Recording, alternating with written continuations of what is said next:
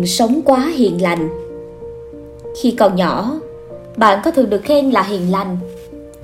Bạn có phải là đứa trẻ không bao giờ cãi lời cha mẹ hoặc thầy cô?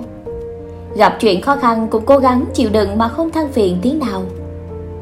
Rồi bây giờ, khi đã trưởng thành, bạn có luôn chịu trách nhiệm và hết mình với công việc được giao, cũng như luôn cố gắng để không làm ảnh hưởng đến người khác bạn có phải là người dù gặp phải kẻ gây khó dễ cho mình?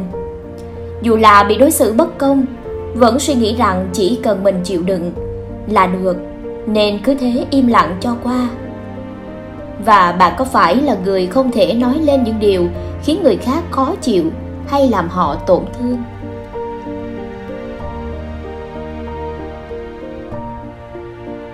Càng những người hiền lành như vậy, lại càng dễ mắc bệnh trầm cảm hay chứng rối loạn hoảng sợ. Cũng như các bệnh về tâm lý khác, nảy sinh giữa những mối quan hệ trong gia đình hoặc nơi làm việc. Điểm chung của những người hiền lành này là cách nói chuyện từ tốn, thái độ nhã nhặn và rất biết nhường nhịn người khác. Cho dù bản thân cũng có điều muốn làm hay có lối suy nghĩ khác đi chăng nữa, họ vẫn luôn sẵn sàng chiều theo ý đối phương. Không chỉ một hai lần tôi chứng kiến và cảm thấy đáng tiếc cho những người ở hiền lành như vậy sao ông trời lại vô tâm ban cho họ cõi lòng, nhiều khổ tâm đến thế? Thực ra, hồi còn nhỏ tôi cũng là một đứa trẻ hướng nội và dễ bảo nên rất hay được khen ngoan. Tôi đã tưởng rằng là một cậu con trai hiền lành không khiến cha mẹ phiền lòng, một cậu học trò ngoan ngoãn luôn nghe lời thầy là việc tốt. Thế nhưng khi sang mỹ học, lần đầu tiên tôi nhận ra rằng chỉ biết sống hiền lành thôi thì không ổn.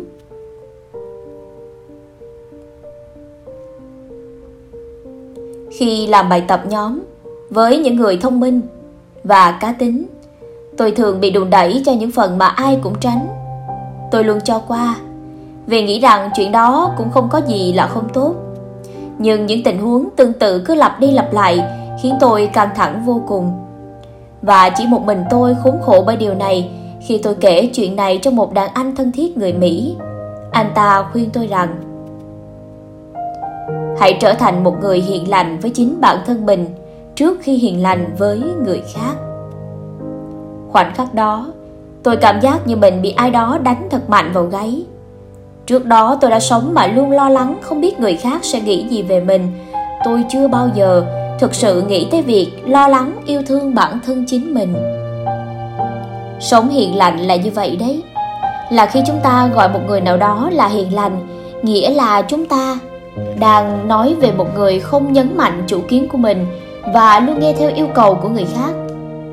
Cho dù rõ ràng cũng có điều muốn nói, muốn làm, nhưng họ hiếm khi thể hiện ra mà luôn thuận theo ý kiến, chủ trương của người khác. Người luôn nghe lời người khác như vậy, dĩ nhiên là một người dễ chịu, một người tốt, một người hiền lành. Tóm lại, dường như chúng ta luôn gọi những người không thể hiện hoặc đè nén nhu cầu của bản thân vì người khác là người hiền lành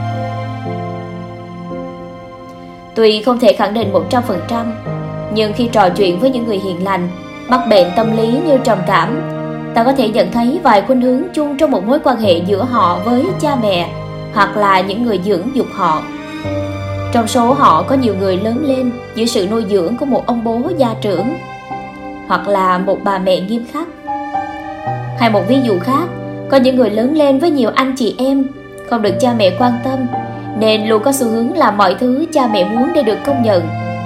Một số trường hợp khác, vì mối quan hệ của cha mẹ không được tốt hay hoàn cảnh gia đình khó khăn, nên người con nghĩ rằng ít nhất mình cũng phải biết nghe lời để cha mẹ bớt nhọc nhằn. Nhưng vấn đề là, khi ta sống mà quá cố gắng chiều theo yêu cầu của người khác, ta sẽ bỏ bê những cảm xúc và nguyện vọng của chính mình. Nếu không xem trọng mà lơ đi những gì mình đang cảm nhận thì khi trưởng thành, ta sẽ không biết mình muốn làm gì. Bản thân mình là ai?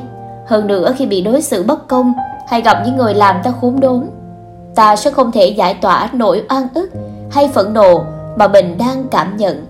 Nhưng cảm xúc đáng lẽ phải bộc lộ với đối phương lại bị dồn nén bên trong ta và dần dần sẽ công kích chính bản thân của ta. Và ta không khỏi tự hỏi, tại sao mình cứ như một kẻ ngốc? Không biết nói chuyện thẳng thắn Cũng không biết nổi giận với người khác. Đầu tiên bà cần ghi nhớ điều này. Những cảm xúc mà ta đang cảm nhận Không phải là những thứ vụn vặt có thể làm ngơ.